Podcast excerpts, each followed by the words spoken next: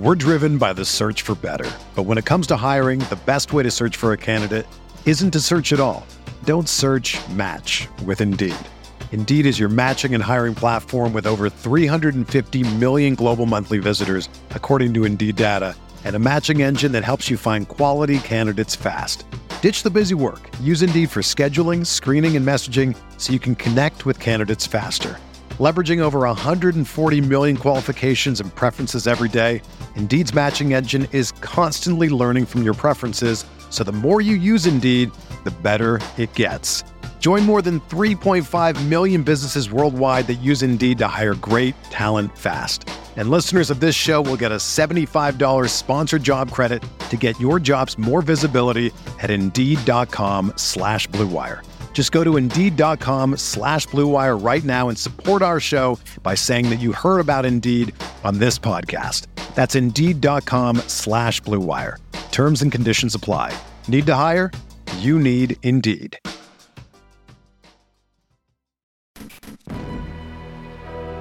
Oscar Robertson, Lou Alcindor. What a year it has been. The Bucks are the world champions. Moncrief going inside.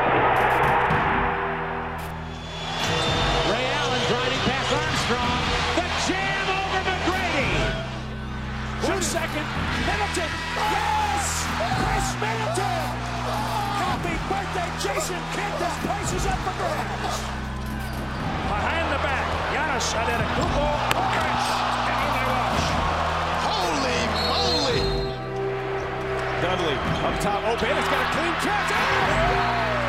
Milwaukee wins it. play basketball and win. And win? Yeah, How many games? six. We're gonna be we're gonna win in six.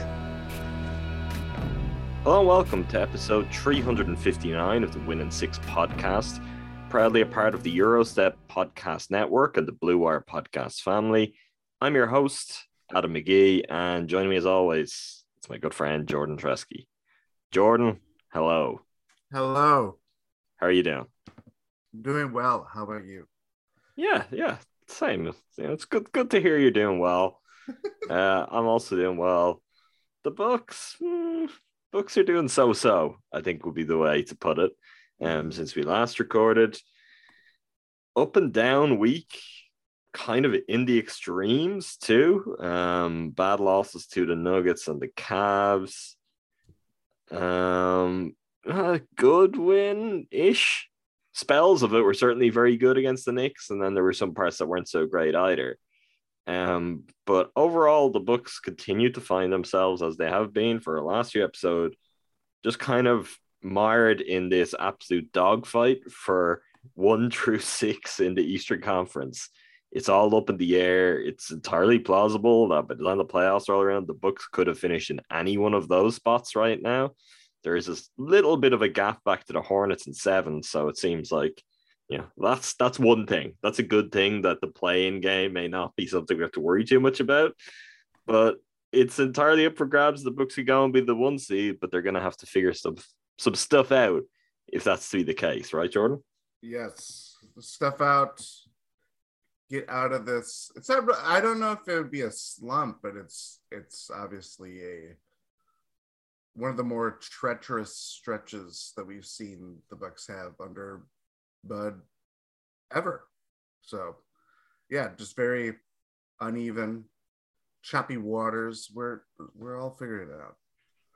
I mean, they have uh, at the moment they've won four of their last six. If we want to look at their most recent spells, and their their losses have come to good to very good teams, and in the Cavs Yeah. and the Nuggets and that spell. Obviously, if we zoom out a little bit further, they had that run where it was only two wins and eight, um, right around the turn of the year, which that that was the real problem spell. I mean, when when you look at the East the way it is, I think it just speaks to the Bucks are certainly not alone in this. It's it's reflective more so in the East than the West, and I don't quite know why that is. But I think of how the season has played out to date. A lot of good teams, no one really able to find consistency through you know variety of obvious factors as much as anything else. But I I don't know. Are you concerned about what you're seeing from the Bucks, or I guess we've just crossed over into the month of February. So if we want to take in the awful start to 2022 they had and then finishing with a couple not so pretty losses, are you concerned in a bigger picture sense about what the book showed in January? Um, there's elements to it that are somewhat alarming, I would say. I think a team like the Cavs, um, or a game like the Cat against the Cavs, where Cavaliers shoot, it was similar recipe to the Nuggets game where Cavs and Nuggets shoot the lights out. Bucks start decently hot and then just kind of trail off and stuff like that. And some of that was certainly attributed to play on the road against Cleveland and they're, you know, in a bit of a hot stretch. Um, also shot the ball particularly badly. So if from that standpoint, the other the opposing team is shooting the ball well and you're shooting the ball badly, it's pretty hard to, especially Denver. I mean, they they could have beaten any team on the floor. Was, they were just in a zone that very few teams were in that I've seen um in for a regular season game. But um I do think there is something of like there was a lack of urgency coming out of the second half or going into the second half against Denver. Um kind of the same thing with Cleveland too. It just kind of slipped away from their hands and it wasn't necessarily I don't know. It was just it was just precipitous. There wasn't any like one thing that just kind of like happened that made it very stark and clear. But it was just you know they just for a reason the Bucks didn't have it clicking that night. I know they had made comments about some interesting comments after both losses. Um, both Giannis and then Jrue more so in the Nuggets game, kind of you know critiquing the defense, critiquing you know the intensity level, effort level, all that stuff that you know they can control. Um, was out of curiosity, what for you was the interesting Giannis thing after the Cavs game? Was it you're saying for Giannis? Was that when he was eating? Yeah, because that was when he was like, like eating chicken sucks? wings. Yeah. um, that that's interesting too, and I mean, Giannis is playing really well. So let's get that there up front. Yes. I, I don't want this to be mistaken his demeanor on the court feels different, and his demeanor on the court and saying that is completely in step with the rest of his teammates. And this feeds into some of what we talked about last year or last last week, even um, in the idea that maybe Brook is coming back soon and some of the value of what Brook brings. The Bucks do not look as engaged as basically any team they play. Um, they do not look like they're enjoying it. as much as any team they play. Like something which has kind of been a staple in recent years just doesn't seem to be there. Like we all know this is a grind, but the Bucks actually look when they're out there like they're feeling it. Like they feel like it is a grind. That's kind of understandable. And it's it's some of what we expected going into the season too, in terms of we talked a lot about, you know, the potential for a championship hangover um, what does it mean? Even more so than your failures, and you're just trying to get back to the playoffs to to right those wrongs. Well, what does it mean when you've actually won it all, and what you want to do is win it again, but you've got to go through months and months to have the chance to do that?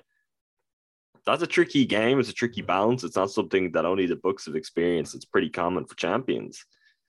But that is something I'm kind of seeing and I did just think that Giannis, like, obviously it goes viral for different reasons because it's like endearing and it's funny, but just in a sense of the way he usually is and the way the Bucks are, I did feel it was different and very much in line with how they look like a different team and their vibe feels a little bit different when you watch them at the moment.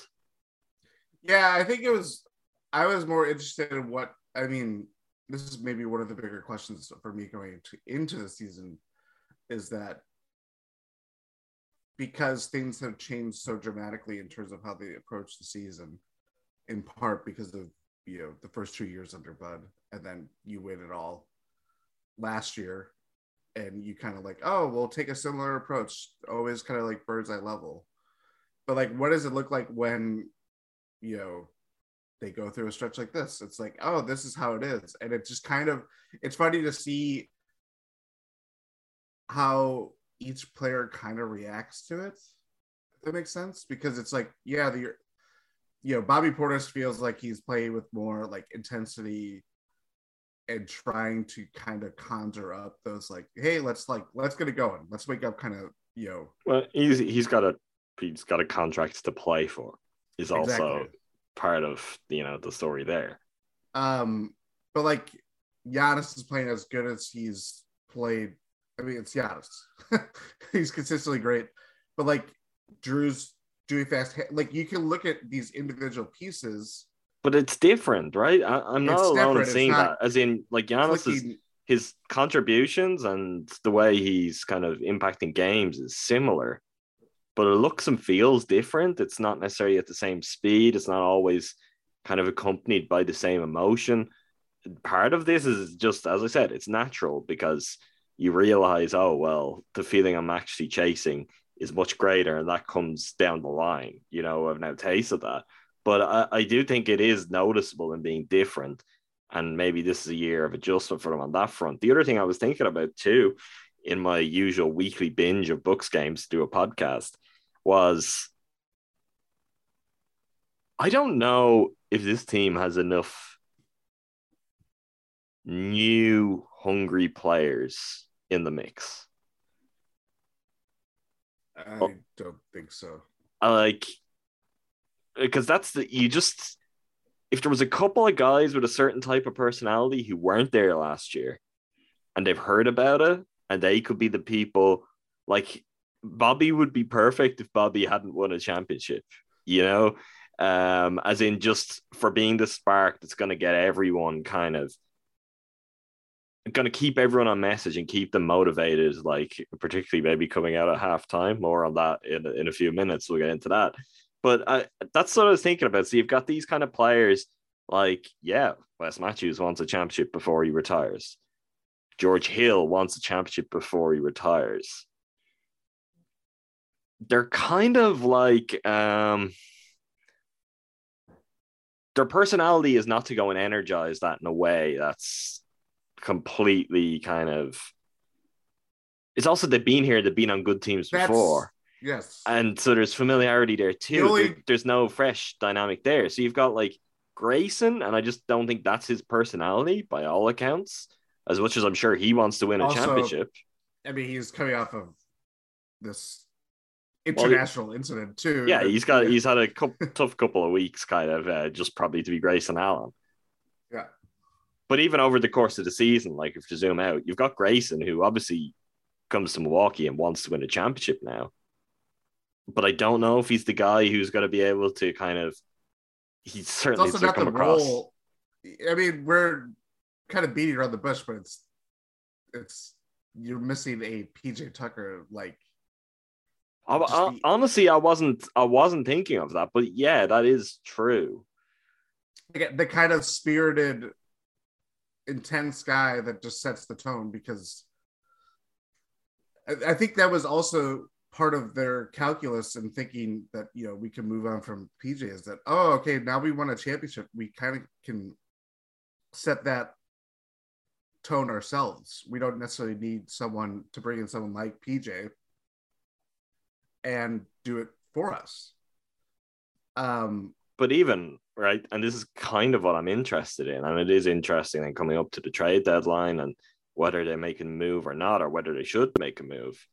Like with PJ, if they'd re-signed PJ, is PJ still? Does he have the influence he had last year in that way, or is he part of this too? Like he's finally got his championship. There's, there's no way of knowing that. Like I'm, I look at the Bucks and I see a really good team and it's just about are they going to click at the right time? Are they going to click at the right time? Do they need to do more on the way in for the regular season? Can they turn it on? Or are they going to be one of those teams? Is that a thing that's really possible? Like, w- we don't have the answers to that. But generally, when I look at it, I see a pretty set rotation that I struggle to see them finding too many players that are going to be attainable, whether it's buyout or whether it's trades with the limited assets they have to come in and crash into that and to really disrupt that and play a part. yes, the the best reason maybe to to try and find a trade is to bring someone different into this locker room who is going to speak up and have a voice and is going to want this really, really badly and is going to remind everyone else what that feels like and make sure they get back to the place of wanting it again. I don't want to do this, but like, I think Boogie would have been closer to someone who, at this point, like real multiple chips on his shoulder, right? Something to Yeah. prove. And I do think it's it's flattened out. You've got a lot of guys who, to me, feel content. You've got a lot of guys who, towards the back half of the bench, I think are going nowhere. I, I don't mean that in a literal sense. Maybe it would be good if they could go somewhere else to another city, at another team. But I think in a career sense, stagnating, possibly slipping into decline. But there's just there's maybe some ingredient, one player, one personality missing that's just gonna shake things up a little bit, bring a fresh voice into proceedings. Because as much as continuity is a positive and that can work in their favor, and we've talked continuity, and people have talked up the book's continuity over the years. There is also a definite advantage at times to having the right new addition come in and shake things up. And even like I think Jrue was evidence of that in terms of when he came in and the Bucks were already pretty far along a journey of being like a contender or trying to figure that out. And then you've got just a fresh style of play, a fresh player in the mix, a fresh voice in the locker room. And that helps you to get over there. Like it's something that it's hard for us to quantify from the outside. We can point to the really obvious differences between Jrue Holiday and Eric Bledsoe as players. But there's also something to be said for the fact that he's just someone different, you know, with Yeah. that core of guys. And it's not at a point where it's like, oh, this is stale. You need to make major moves. You need to blow it up. But I do think it's something that in a calculated way, they're gonna kind of have to find the right guy year to year to come in and just bring a different energy and remind everyone what this is all about. I mean, I, I have no doubt that as the playoffs get closer, like Giannis will be that guy at this point. He's not gonna be in kind of cruise control or let his teammates coast as you get right up to the playoffs, where then it's all going to be about championships again. But right now, there's something there that it's not. It doesn't have to be like a major thing. It's it's not something that I think is like, oh well, they're they're definitely gone in the wrong way. Their season isn't looking like it, it will be what it could be. But it is a little concerning when you watch them. Is it just it feels flat, and that's not something I really associate with Bud's Bucks teams over the past few years. No. Um and when I was the other day after, you know, they just got their butts kicked by Denver pretty handily. Um I did some digging and after 52 games last year, the Bucks were 32 and 20, and this year they're 31 and 21. Net rating, I think, is very different. It was like 5.8 last year, and this year it's Two point nine or something. 2.9, so basically cut in half. And when you factor in all the injuries and obviously absences and stuff like that, it's like I like there's like so many ways you can take or look at that. And it's like, oh, it's kind of impressive that they've won that many considering they have been without all their core pieces at various points of time. Obviously, Brook for all but one game. Um, you know, we have never really seen the Bucks go through this kind of injury in a long time, long time. Um, but even so, like it does like kind of rem- like harken back to like how it was a little bit when the Bucks, how the Bucks were at times before they got PJ. Like it wasn't like a panacea last year where they, you know, it was. I think recalibrated expectations, but there was also that urgency of like, okay, they have to win it. Like if it doesn't result in a championship this year, and that's obviously papered over this kind of, you know, um, the, the effort and or not effort, but like the energy level and all the stuff. energy and effort. now. So, Energy and effort, yes, are paying off at west all of a sudden. Yeah. Um, I, I, the one thing with that though is like there is no difference really to to where the Bucks were in terms of the regular season as a as a prospect for them last year and this year because they had done the oh we're the destroyer of worlds in the regular season thing Yeah. and I guess just the desire to do that or the need to do that had worn off. And last year was, yeah, we just need to get to the playoffs and then we need to do it. We need to be better. 82 games is a long time. So PJ coming in not only gives them a, a different type of player and a key matchup option, which proved decisive and helped them to win the championship, but it did freshen things up. I just I don't know. I don't want to tip our hand because I think we're gonna have a crossover pod, or we've at least got one planned later in the week where we'll we'll talk a little bit more about trade deadline. Um, I I don't know what or who is out there that you can kind of replicate. Again, not PJ Tucker the player, but even just somewhat the, It's effect. circumstances. But they need to. That's what they need to look for, if anything. Yeah. And that's tough because I do think they have positional need at the moment too, more so than they probably had last year. Yes. And yeah, only they know from the inside if there's any kind of difference in that. We're driven by the search for better. But when it comes to hiring, the best way to search for a candidate isn't to search at all. Don't search match with Indeed. Indeed is your matching and hiring platform with over 350 million global monthly visitors, according to Indeed data, and a matching engine that helps you find quality candidates fast. Ditch the busy work. Use Indeed for scheduling, screening, and messaging so you can connect with candidates faster. Leveraging over 140 million qualifications and preferences every day, Indeed's matching engine is constantly learning from your preferences, so the more you use Indeed, the better it gets. Join more than 3.5 million businesses worldwide that use Indeed to hire great talent fast. And listeners of this show will get a $75 sponsored job credit to get your jobs more visibility at Indeed.com slash Blue Wire. Just go to Indeed.com slash Blue Wire right now and support our show by saying that you heard about Indeed on this podcast. That's Indeed.com slash Blue Wire. Terms and conditions apply. Need to hire? You need Indeed. It's only a kick, a jump, a block. It's only a serve. It's only a tackle, a run. It's only for the fans. After all, it's only pressure. You got this. Adidas. just on the on the tree the games and i mean again i've i've been uh, pretty transparent about this our pods i'm i'm just not watching games live. Uh, if i'm awake i'm doing something else. I've no need to watch them live. I'll watch them um, after the fact when timeouts have been edited out on league pass i could save myself some time. I see the tweets though and i see the way people are feeling during games, and I, I see the way it's kind of broken down. I think, for example, the Nuggets game, first and foremost, uh, Nikola Jokic is amazing. He is amazing. He is like by far and has been for years my favorite Don Book in the NBA. Mm-hmm. Um, was it the I think it was the Knicks game? Was it Stephen Bardo who was on? It was Stephen Bardo. Was he was I, I missed at the start where it came from. He was relaying this piece of information. You know where I'm going with this?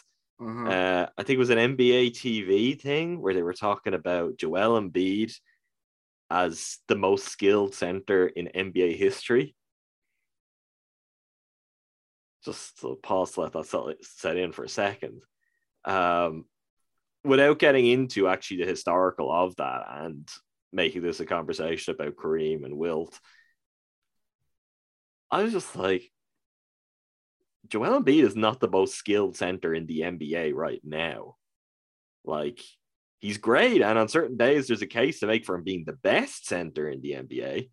But in terms of skill, Nikola Jokic is the most skilled. He is right up there with the most skilled player, period. Like, for his position, the range of things he can do are completely just on another level. But that game obviously finishes really ugly for the Bucks. Are we surprised? No. Like they have no they have no actual center at the moment, and we all notice the problem. We talk about it, and then I think we talk about. I think like are, are other people just pretending still that like Bobby is is capable of this, and that this is a way you can win a championship? I don't know, like I I I'm still kind of again I I'm in and out of Twitter land because Yeah, because of work too. You're Work, yeah. you're not So dissimilar we're both coming in from the outside into the inside, and it's like the kind of like the memory. We're- we're in of the like, bubble, Oh yeah, in the We're not Brook. Yeah, The- they don't have their starting center. How many times do we like? Do we have to like kind of like wrap our heads around? But it, it's not even that. It's like Brook is like this hulking figure. He's like this Yes. behemoth of a man. And you you watch Nikola Jokic, who's like one of the most imposing physical presences, if not the most, in the entire NBA.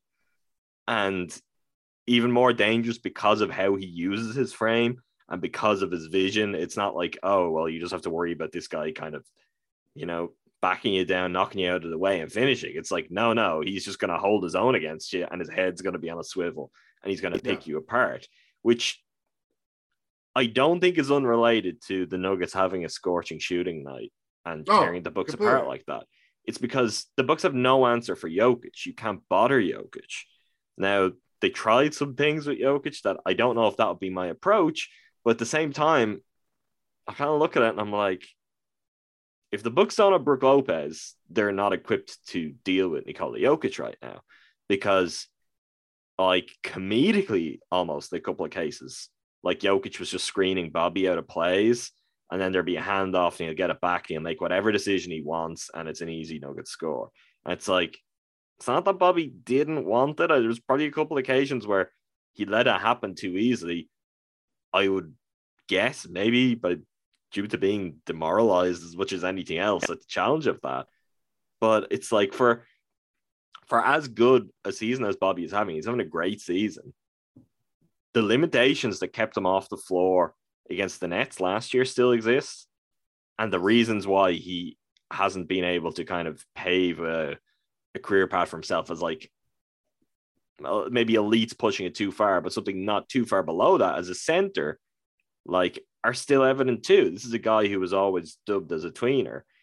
And maybe three or four years ago, like this version of Bobby with this maturity and with his game rounded out, with the way the NBA was trending at that point, you could probably have a better chance of him being your center and that working out fine.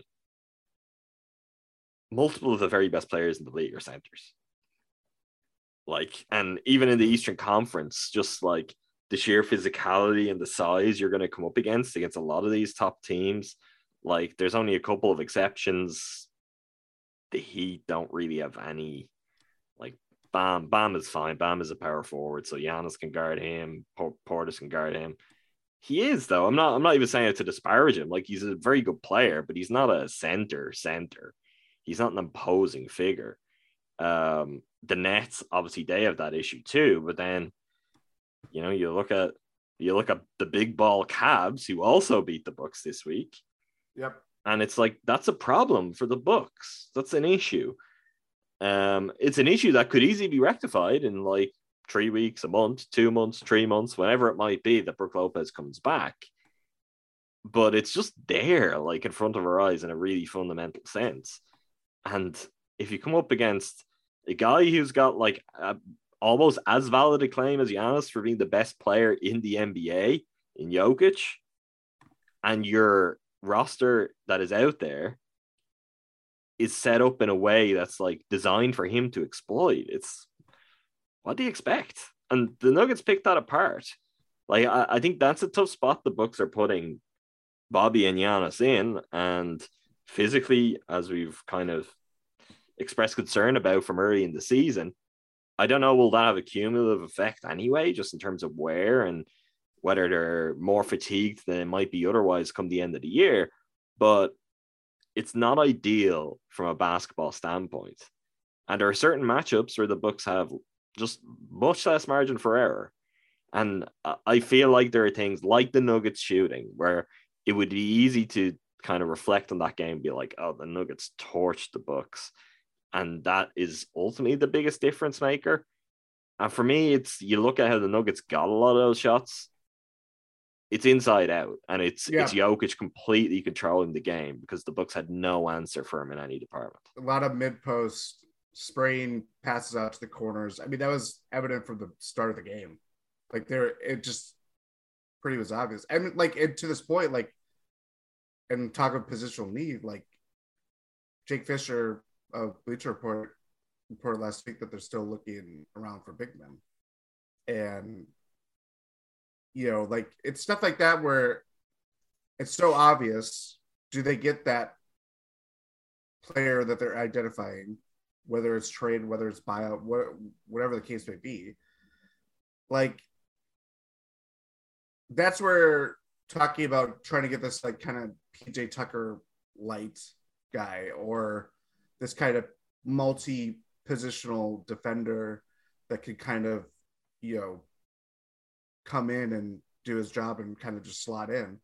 It's like at a certain point, like they're gonna come up against this deadline, whether it's the trade deadline or you know, at some point in the season where they may ask, is it worth like just keep, you know, just having Brook come back and just thinking everything's gonna be okay. Everything's gonna be kind of click into place as it would normally. Or th- that's the kind of things that are just really I think it's tougher for them to project this year more th- this year than any other year because we we still don't know what's going on Brook. But they Yeah. have they have information. Oh yeah, it's not as tough for them to project as I think often when we think about it, we feel it is because we have zero information. yes. But they have a clearer sense, and obviously we know he is doing some work. Like he he is close. Now that's close in a relative sense, you know, close compared to where he was a few months ago. But it remains to be seen what that means. But I, I do think the thing that like and maybe it's just a case of you know you can't go and uh, and I've talked to this and I'm certainly I'm not opposed to Jon Horst factoring this in a little bit more frequently. For example, with the way the books look right now, I don't know if this is a year where you're like you're going out of your way to push any remaining chips you have into the middle of the table and like making it tougher that if you're you look better and you've got a more normal season next year that you've got less tools to work with. Save for Donte. Yeah, well, this is not a chip. I mean, seriously, nobody It's wants them. something more than they. I mean, they don't have a lot, but They won't. They won't have that next year. Is, is Yeah. a different issue. But if you're a horse and you're looking and you're like, we want to try and win this year, how can you be looking at like the Sixers rising and Embiid just having a greater and greater impact, and be having anything other than like nightmares over the prospect of the Bucks playing the Sixers, because they will need Brook Lopez to be good to have any chance of that series, not just to be healthy, to be good. And that's fine. And I mean, I, I think that's a general thing. Like it's last year, the Bucks needed their best players to be good to win a championship. It's something you kind of assume. But the problem is they don't even have like an inferior player who can just replicate some of the physical elements of that and free up other players to play different There's no positions. Tyler Zeller. It's not Robin Lopez. Is honestly uh, No. one way to go from a couple of years ago. Yeah. and you know, and it goes, it does go back to, but when they decide to move on from Boogie, one of the conversations we had was, look around here, there are not many like big men out there, like options with legitimate size and strength. Like if if this is a matter of trying to find the perfect bench big, you may end up with no one if you're turning your nose up at Demarcus Cousins, particularly after he made a relatively positive impact for the Bucks in his time on the court. Whether there's other stuff in that, um, I don't care. I, I think just for the the point of this conversation, it's it's really about they need a big, and they had someone who I think maybe a better basketball fit than anything they could yet find. And with that in mind, when you move on from from Boogie, and if they moved on at that time, being like, okay, we still need a big, and let's say we're going to see them make a move, they really better have had the right target. they better they better have someone in mind, and they they really I hope they felt confident in that. Oh, this person is gettable, and it's gettable, you know, at a price that we can afford. Because otherwise, that's that's where my bigger concerns, rather than anything like we're seeing in the kind of the small kind of nitty gritty of games to games at the moment. It's the thing that's been an issue since game two when all of a sudden Brook isn't healthy to go and has been there throughout the season. And you can't it's, ignore it. No, you can't ignore it. And it is also, it's my concern more than anything is it's going to be unfair on Brook and it sets Brook up to be a fall guy and a scapegoat if he comes back and he's not 100%. Like you're putting a lot more pressure than you'd ideally want to put on him by not having someone who can even just like give like relief minutes at that position because it, it's fine to be like, oh well, Bobby can play the five and Giannis can play the five, and all of that is true, and the Bucks are still a good team doing that. But there are certain matchups where that just is it's not also, gonna work. Yeah, and it's I don't know, like this is kind of it kind of goes back to like when the Warriors unleash the small ball lineup and it you know catapults them to this to their first finals or championship run in 2015 and there's always this talk of like well why don't they just run that all the time? Yeah. And it's like it's like well, no it, it made sense with bogut and it made sense with going to it like in fourth quarters. Yes. And that conversation has always existed with in with the Bucks, especially as Giannis has gotten better and just you know became Giannis. And it's like, well, why don't they play Giannis at center more? And it's like, well, there's a limit to it. there's a limit to every everything that you can do. That's why versatility is key. It's why it's no surprise that when the Bucks veered away from their system and add, tried to do things differently, it resulted in a championship. There was certainly some some it wasn't you know a, a path paved with gold by any means, but it's versatility is the name of the game now, and going with one way specifically, whether it's due to personnel, whether it's due to you know the kind of system that you want to run, all that stuff. Like if you just play that way or one way all the time, it's eventually going to get figured out and cracked, and you're going to have to go back to the drawing board and just you know figure out something else. So like I think more so we're not seeing the limits to the Buck system this time around, obviously.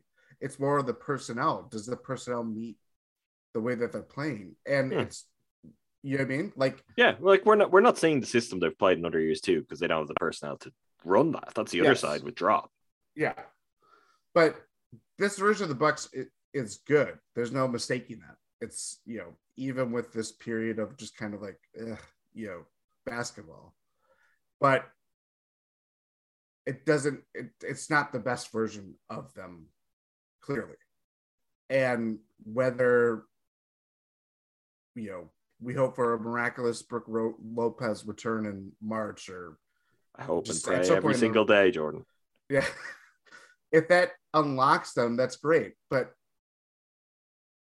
eventually the they're going to have the rock and the hard place is getting inching closer and closer to one another and then they're going to have to try to find an answer and maybe it just it ends in a way where it's like well this is the problem that has been all season long and it's so surprised that it would eventually lead to their demise if they get knocked out in the second round or whatever the case may be the, the thing for me about small ball about five out lineups I don't know if this is an original thought. I'm going to assume it's not. Most things are not original thoughts, but I, I don't think I've ever really heard this discussed this way.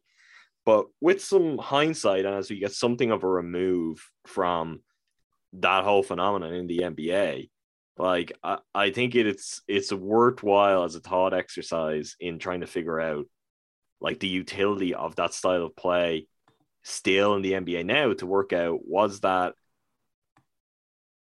was that like an innovation by design? Was that the next great basketball idea that led to that? Or was that a more reactive thing that had success because that was actually just a really bad spell of a few years for big men in the NBA? And I think now when you think back on it too, and it's like post kind of Orlando Dwight, true to some of the bigs who've come to define the league in recent years. Like that was not anywhere near a golden era for NBA centers. And I, I think part of that then factors into, oh, small ball's the way to go. And this is how, like, the thing with the NBA is always it's about the talent that's there. And it's it's a limited pool by design. Like you're relying on the draft and you're relying on what you're doing. Technically, you've got the whole world to pick from. But I all I always wonder, just does it work out like that? Like in the same way that in soccer, if you need a midfielder or you need a striker, you could find one somewhere. And maybe Yeah. there is someone with the right environment that it comes out. Basketball just is not quite as open as that. And it will lead to spells where you kind of look around and you're like, hmm, centers aren't very good right now. And I don't know. I'm trying to think too. Can you think of like great centers from During that that time, So you're you're talking really like it's post Shaq, it's middle stages of the White's career. Like standing out to me, Roy Hibbert was an all star starter on the Eastern Conference. I was Conference. gonna say team. he. There's a flash of the pan with him.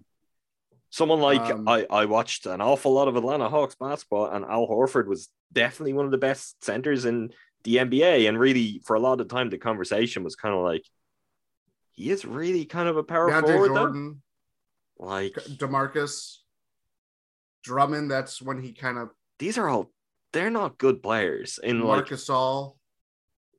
Marc Gasol, stage. maybe I'm looking at I'm looking at all NBA teams through the this period. like that's a grim list when Tim Duncan's getting all NBA nods. Pau, late stage uh, Pau Gasol, Joakim Noah.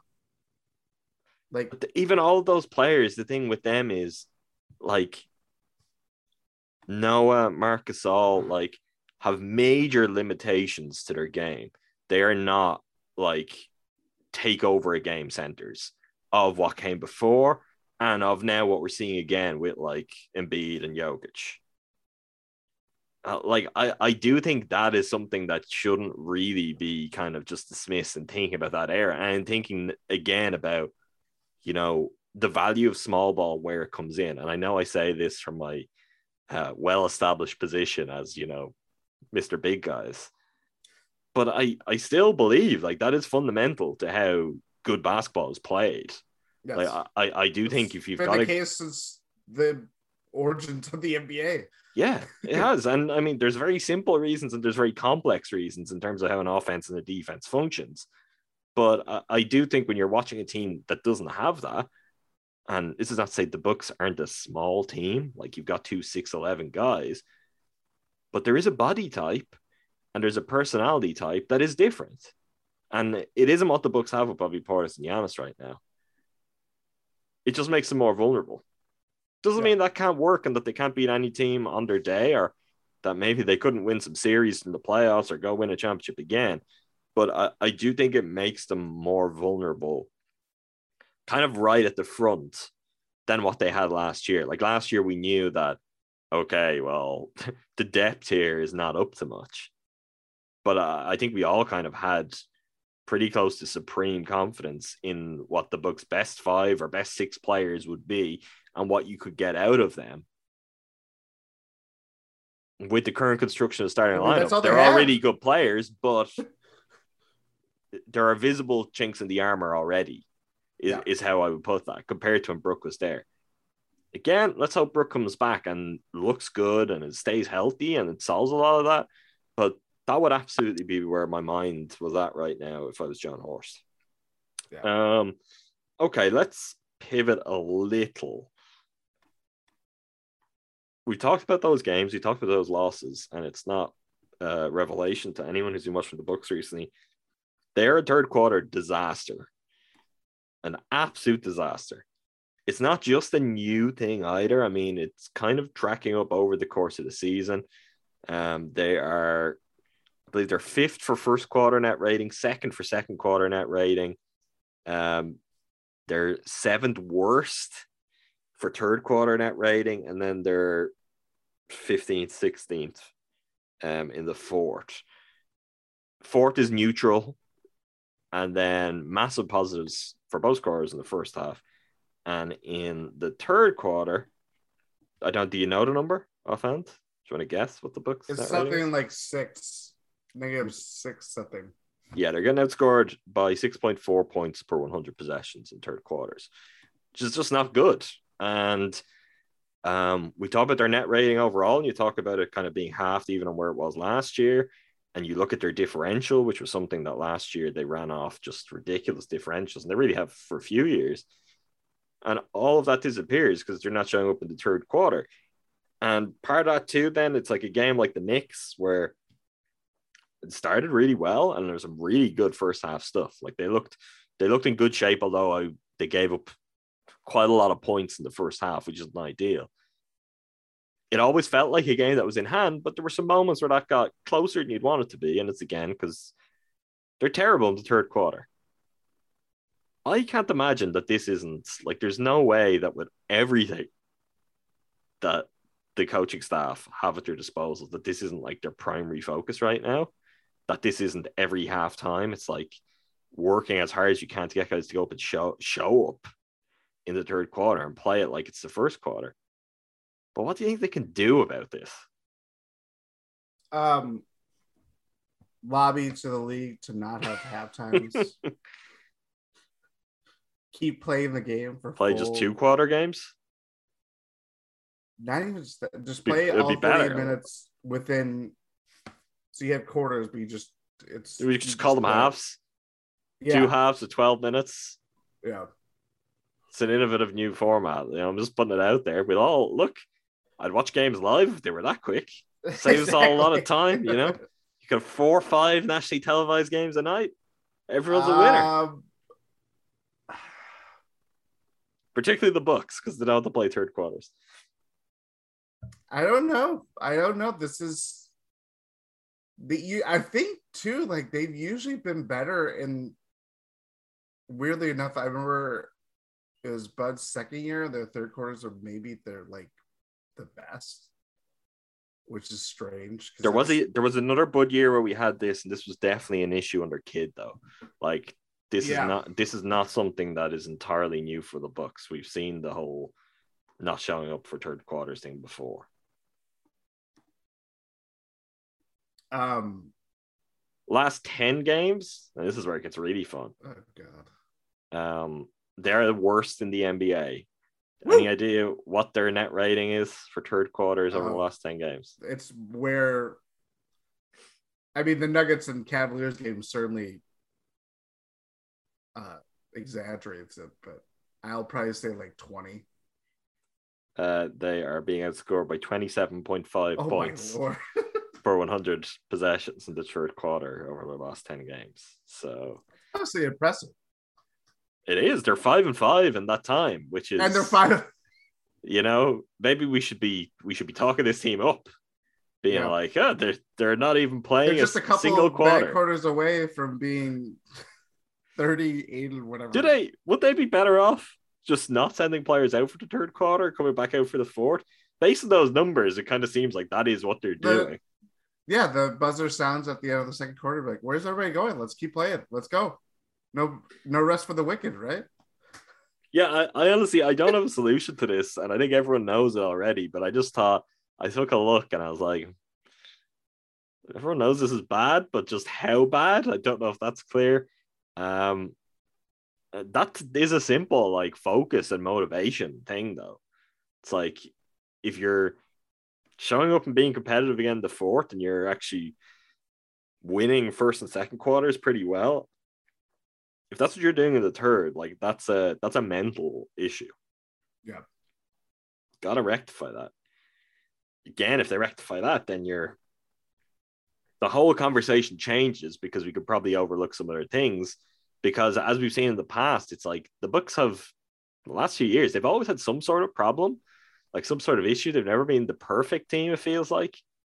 And yet we'd find ourselves being like, uh, they're so good though what they're good at that it actually doesn't matter. Like if they do that well, they'll just beat anyone.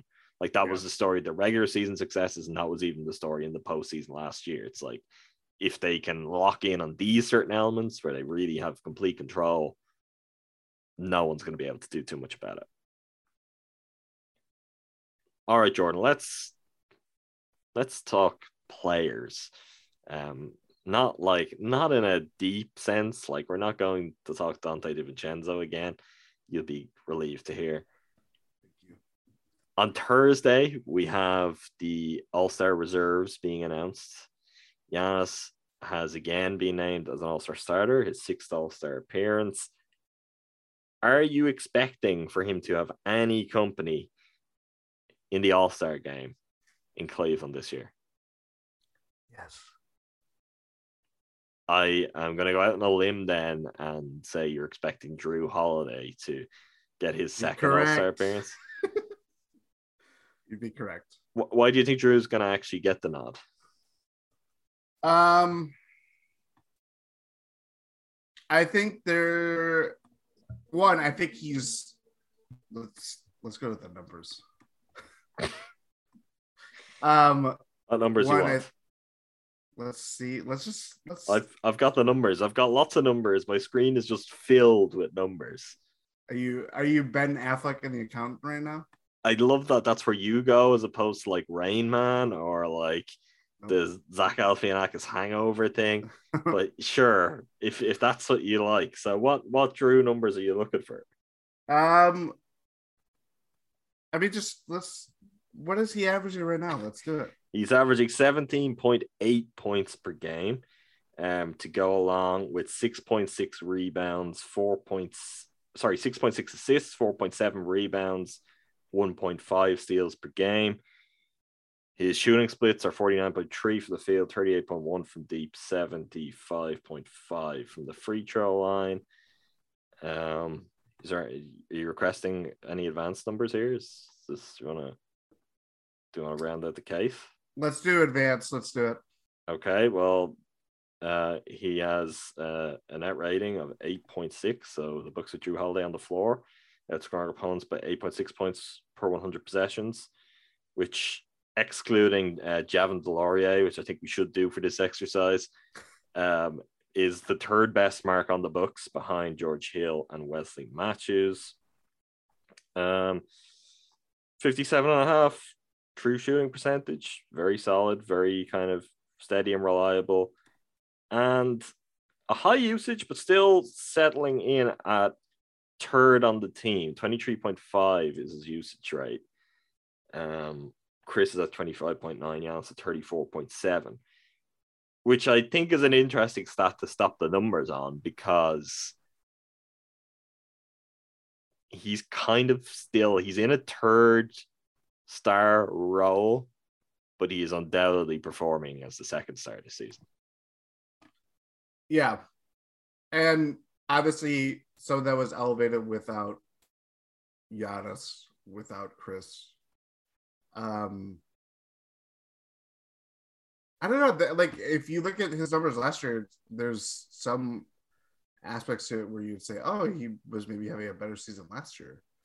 But I just think there's he's he the way he's just been playing lately, and I mean all season, obviously, he just he plays at his own pace. There's just nothing that like I could describe it other than he just plays like Jrue Holiday, which is his name and that's who he is. um, I just went full purred happily for everybody.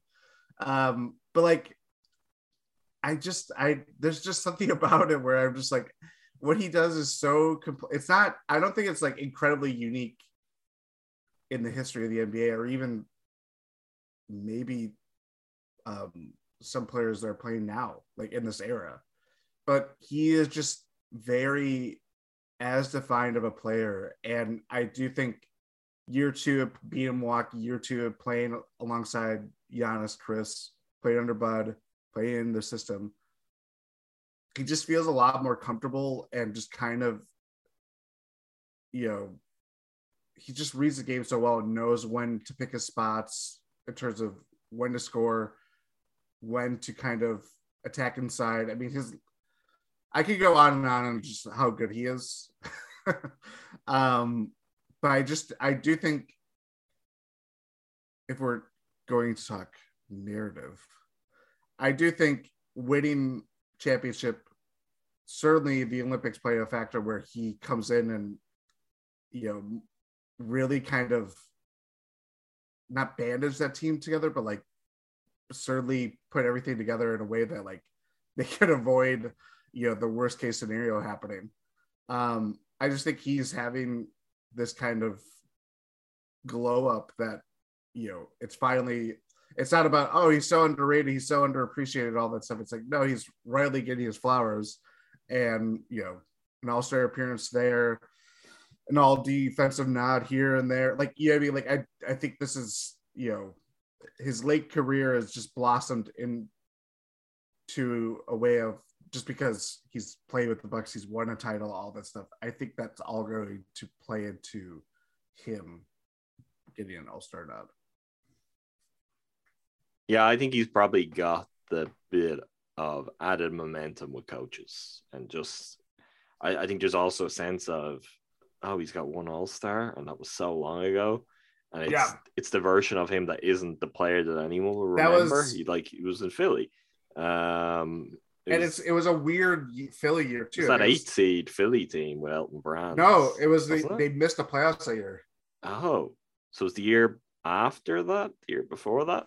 Yep. Um, Doug Yeah. Collins was their coach. he was. Um, it, it the narrative just does seem right, and even with the the boost of the championship, and I mean what everyone saw him do defensively in the playoffs, and then he goes and uh, we've probably even forgotten something now, but just in terms of his reputation, like was great at the Olympics. Like was a guy who obviously arrived last minute, and I don't know to what extent he was in Pop's plans to begin with. And then within the first game, like they found themselves having to go to him because he's one of the few guys who was defending, who was basically able to score in pretty significant kind of supporting role uh, capacity. And I, I think all of that has just kind of somewhat rewritten the idea people have of Jrue Holiday, where he is now like this is true of the other Buck, I guess, who could be even somewhat in this conversation where it's like people just talk about him being overrated for so long. Then you're like, okay, well, is he? But I, I do think Jrue Holiday's resume is certainly not reflective of what people have thought of him throughout his career. So, kind of like a, you know, it's time Oscar. I, I do think there will be some some good feeling. And I, I think he's just a player that we've heard it from other players. Like we've heard Kevin Durant talk Yep. about it. And that obviously extends to coaches and assistant coaches too. And a lot of like a lot of head coaches give their assistant coaches this ballot to fill out too. And there's a lot of respect for what he does, how he goes about his business. That yeah, I, I would say it's it's a very good chance. I, I don't know if I'm quite as confident as you, just in part because of like where the Bucks are at. Uh, I, I think that's that's tricky, and I, I do think I there's, also there's probably a level of Bulls recognition that's going to kick in in the reserves. I mean, who else? I mean, I I know uh it got lost in the Andrew Wiggins All Star starter conversation, but positional position still rings true in this case. Like there, there was a two backcourt and three front court, or, or is, am I mixing that up? Uh, that's a good question. That was at least for the starters. So Yeah, so you've got eight reserves, but I, is it four and four? Like I don't, I don't know what way they. I don't know if they have to divide in that way, but like, so you think LaVine, um, is Jimmy Butler a guard? Probably not. He's more of a forward. Um, But see that that conversation, how people decide to come down on that, is gonna define and decide whether there is a spot for Jrue or not as people work down their ballot. yeah. Who like Lamelo Like, Ball? Hon- honestly, Trae Young being a starter does not help this because, like with the Hawks being as bad as they are, I, I think that's a really, it's a really tough one. I don't know if he if he didn't make the starting team, as good as he is individually, and a lot of stuff he did, I don't know if he makes it.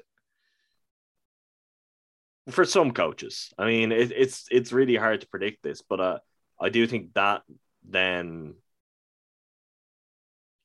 the winning point guards are not being rewarded in the starting lineup. There's just also not a lot of All Star worthy point guards It's true. in the East, more so. Because like you run down the standings. Well, I- okay, I, I think Darius Garland as a guard is going to be yeah, for he- sure in the mix too. And absolutely. like if he gets in, than which he probably deserves to, though, is Jrue going to get in? Other than that, like Kyle Lowry's not going to get it. Zach LaVine's not a point guard, but he'll be in the guard He's gonna mix. he'll be an all star. he'll be an all star. Brooklyn can't point out anybody because you know they're who they thought was going to be their point guard is playing half their games. Do you don't think Um, Harden's going to be an all star? I forgot that he's actually not. I think. See, this is what I'm saying. I don't. I I think it gets pretty tough pretty quickly, and maybe Jrue. Like if it comes down to Jrue and Darius Garland, I don't think that's fair on Garland, but Jrue might get the nod for being this guy won a championship. This one a guy won a gold medal. He takes on like the toughest defensive assignments. You know, he might get that kind of boost. Um, but uh, it very quickly is going to get tight for for spaces there. Yeah, yeah. You're I the point that you're making with the Young kind of It that throws a it throws a little bit of a wrench. it does. Yeah, I I don't know. I still I th- I still think it tilts. I was actually I was surprised by how like how much conviction you had in the yes when I asked you if they were going to have another All Star. I just I cannot. I don't know. I could not understand if they got if they didn't have another All Star. Well, we've we've seen that in very good years before. Like Khris, the years when Khris should have got it and he didn't. Um, I, I guess the extension of this is he going to get it this year then? No, I don't think so. Khris's numbers are surprising when you look at them because Yeah, it, they're- does, it does not feel like he is just under 20 points per game. Um, but he is. And his shooting percentages are fine to good. And he's in a kind of a range, a pretty heady range when it comes to a guy who can get over five rebounds and five assists again, he's someone with a lot of kind of respect again around coaches. And he also, you know, the things we talked about Jrue, Khris was also not a central part, but he was on that Olympic team. He won a gold medal. Um, he made key shots as the Bucks won a championship. Like I, I would have no hesitation in saying this should be Jrue if the Bucks are going to get a second All Star, but that's also applying logic to All Star selections that doesn't necessarily always apply. Yeah, I mean, I have always viewed the reserves votes or the coaching, the coaches that vote for the reserves. There's actually just one other thing I should add here. Kevin Durant is not going to be playing in this game. no, So there's actually nine spots open in the Yeah, Eastern Conference. the injury replacement, and James Harden might just. Uh, I'm not saying that his hand injury is fake, but it's like, oh, okay, all this stuff is coming out. Like, yeah, whatever. Um, what are you saying? everything's Jordan? everything's going great in Brooklyn. That So reporting? it's like, I don't know. you know. Uh, I don't so know. it is reporting. Okay. Jordan Treske reports. of Substack. James Harden's James Harden's hand injury is fake. You heard it here first. plays with a fake hand. Um, Um, No, uh what was my point? Oh no, I've always viewed coaches voting for the reserves as like the security blanket. yeah, they're, they're Oh, kind of like the actual all stars usually, but it's not. yeah. Sanity prevailed in some cases. Yeah, it's not. It's not. Oh, they don't always get it right. I mean, they didn't give Zaza his Oh his God. one when he didn't make the fan vote. Should have made it that year with the Mavericks. He was It's I was just about to swear. I was gonna say he's incredible. Is that who the Bucks need? You know, uh, swing a deal with the, the Warriors, literally with the Warriors front office for a for a backup big. I was gonna. I will we'll keep going. All right, not quite as um as close on the horizon, but uh, to wrap up, and obviously we saw Jokic in the past week. Uh, this is shaping up to be the closest MVP race, the most open MVP race I can remember in quite some time. Um, maybe it's not as close in the terms of like some of the Giannis, like the Giannis Harden one that we went through. What year was that? Uh, 2018 19. Yeah, I was gonna say three years ago now. Um, maybe it's not as close in terms of two players. Like that was not a whole lot between those two, but they were so separated from the field. I think the thing interesting this year is there's no separation in the field. And even if you look at current odds, it's really a toss up, and anyone can come and kind of grab this over the final few months of the season. Giannis is right in the middle of that pack. I would say a pack that also includes Joel Embiid, Nikola Jokic, Steph Curry. Ja Morant is is closing. say Ja Morant is odds wise, he's just behind that, but that gap is closing, and then you could have something that is kind of like a five man toss up for who's going to get it. What are your feelings on the MVP race and on Giannis's place in it? I ask this as someone who does have a vested interest because I did place a preseason bet That's on Giannis right. to be MVP. And you know, it's been looking pretty good as other people, you know, as Kevin Durant, his odds were very short, and all of a sudden injury comes along and he's out of there. And it's like even Steph Curry, it looked really strong for Steph at one point. That's eased off a little bit, and other people have come to the fore. But I don't know. It's to me, I would right now, I would say Joel Embiid is oh absolutely surging. And he has a distinct advantage over Giannis and Steph and Jokic because he has not won it before. And they love a narrative to give it to someone who has not won it before. Yeah, if they, I mean, if they finish the first seed of the East, Sixers I should clarify. It's hard not to give it to Embiid. Um, meanwhile, we're not even talking about the best team statistically, record wise. Suns are the best team. The fact that they have Devin Booker and Chris Paul, this you know All Star backcourt, um, kind of well, weird way. They actually have zero All Stars as we speak, right? But just making the point, as as we speak, they're not All Stars. They will be, I'm sure, on Thursday. But well, Trae Suns definitely his way in there and be like, I'm a Western All Star now. Imagine if the Suns were like the Heat. Imagine like the noise they'd be making about all of this. Like if they just if they carried themselves like that. I I respect the Suns. I like that they're not like that.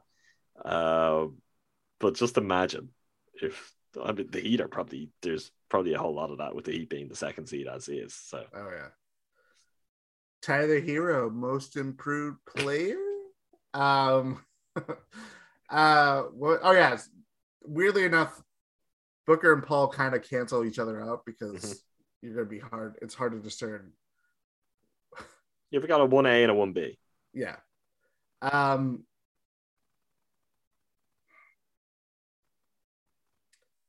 Where Giannis is in this, I mean, it's all going to be dictated by are the good the Bucks could be good. Are they going to be you know, are they going to turn it on and kind of, for lack of a better phrase, flip the switch that could boost Giannis's MVP case?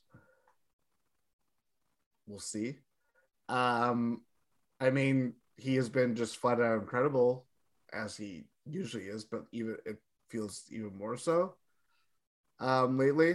I, I one thing I will say here because I've made this prediction as a bold prediction on a, a preseason crossover pod we did, and I got very strange looks. I said, I think Giannis could win the scoring title this year. And he's not far off. He's 0.5 points per game off Kevin Durant right now. I don't know actually what the games played requirement is for that. Um, and obviously, we don't know exactly how long Durant will be out for and how all that plays out. But there's only 0.3 separating him and LeBron and Embiid. He's currently fourth. And I think that is also something to note. Just if the closer Giannis gets to that, the more he's going to factor into the very kind of top end of MVP. And he's Yeah, scoring easier than he's ever scored. Yes. Very much so. Um and yeah. Uh so yeah, I don't know. I mean, Embiid is Philly's been one of the best teams since the new year, probably even dating back to before that too. Um the Grizzlies, as we talked about maybe a couple weeks ago at this point now, have been really good. Ja Morant's I don't think he has the top end numbers that could kind of rival Embiid, Jokic, Giannis, even Steph. If you kind of if the Warriors kind of figure it out again, um, but that's certainly in the mix. Like it is a very interesting MVP race. Like, didn't Russell Westbrook win it when the Thunder were like a fifth seed? Yeah, they're 46 36. Like the Grizzlies right now are 35 and 18. and he is driving them. And they're ahead of schedule because of him, not purely because of him. They've got other good young players who are certainly doing their share of it too. But he he probably should be much closer to the front of this race than he is. I find it a little bit weird. Um, I guess this is what happens when you're in Memphis, much the same as it probably took Giannis a year to two years beyond where he really should have started to be in the conversation for this award, if not win it, before that happened. And it, it felt like the first year where he was really in the conversation that he won it because it was already like the league was playing catch up on just recognizing just how great he'd become. Yeah. And it, it feels like with Ja Morant, we're, we're heading towards something like that where like it may not be this year, you may not get as close as you should this year, but next year, the year after that, he could be like a runaway winner on it. And everyone's just gonna be like, Yeah, well, why isn't this guy won one before? Yeah. I I, I quite like Giannis's chances. I I I do wonder what the Bucks do and uh, like how Brooke all of that pans out, like what impact that will have for better or worse. Um, but I, do think if they could just find some sort of it's not even an extra gear, but if they could just be a little bit more into it, I think his numbers night to night will be better, and I think the Bucks' record could like uptick really dramatically and in a hurry. Like they're they're not far away right now. Every time I watch them, I'm like, this team isn't very good, but you can see they're a good team, if that makes any sense. Like Yeah. I, I, I don't think it would take much for them in terms of their approach or in terms of personnel to all of a sudden be like, oh, look, it's the Bucks. It's the it's the defending champions, and they are best positioned to go and put up a really strong defense this again. And if anything like that happens, I think he's in with a great chance. And there's also there will be a thing later in the season. He's actually going to benefit from something that like he almost got punished for when he won back to back, which is he didn't win it last year and he was great last year and they won the championship. So there's going to be no stigma. There's going to be nothing outside of regular season narrative wise that you can hold against him. And I think there will be a moment where it's like, look at these numbers, look at these highlights. Are we not recognizing how good Giannis has been this year? And that could also it could play to his advantage. We'll see. I am I'm curious to see how it plays out, but I I do think he's in a very very good position. But it's it's one of those things where MVP by the end of the season it can usually be quite dull and tedious. Where I actually think with multiple players having a chance and with the way even the standings are set up, it could be an interesting uh, conversation in the months ahead. Yep. All right, Jordan. Got anything else? Any final thoughts you've got? I mean, one thing we didn't mention here Bucks play the Wizards uh, tonight, I think, as we record Yep. this. And then they've got a four game trip out west. Uh, formerly a trip that used to kill the Bucks, you know, um, trips to uh, Alcatraz and other places. we'll just put it as didn't necessarily always Ace serve Diamonds. that was the name. Yeah. Um, Google it if you want. Be careful where and when, but that's if you don't get the reference, you can Google it. This trip hasn't always been kind to the Bucks, but in spite of them not playing all that well, it's not striking complete and utter terror into my heart looking at it. I mean, it will be very interesting see how they go against the Suns when they get there. It'd be nice to see them start to play a little bit better before Night of the that. trade deadline day. Does any reinforcements join the Bucks out in Phoenix? they could be without like five guys. You know, they could be they could be down bare bare bones because of the blockbuster trades that have been pulled off. Yeah. Devin Booker goes to the paint. Holiday rips it away. Giannis is streaking down the court. I don't know You're what- speaking everyone's language now. Wait, what? What? We've got that to look forward to. Um, we'll be back to you all very soon. You may, I know you don't hear from us twice in a week very often, but you may hear from us again later this week. So make sure you subscribe to the Gyro Step Podcast Network feed wherever you get your podcast or gspn.substack.com. Keep your eyes peeled, and that way you you will get some uh, some more GSPN content for sure as the week rolls on. Until then, thanks again to all of you for listening. Thank you, Jordan. Thank you.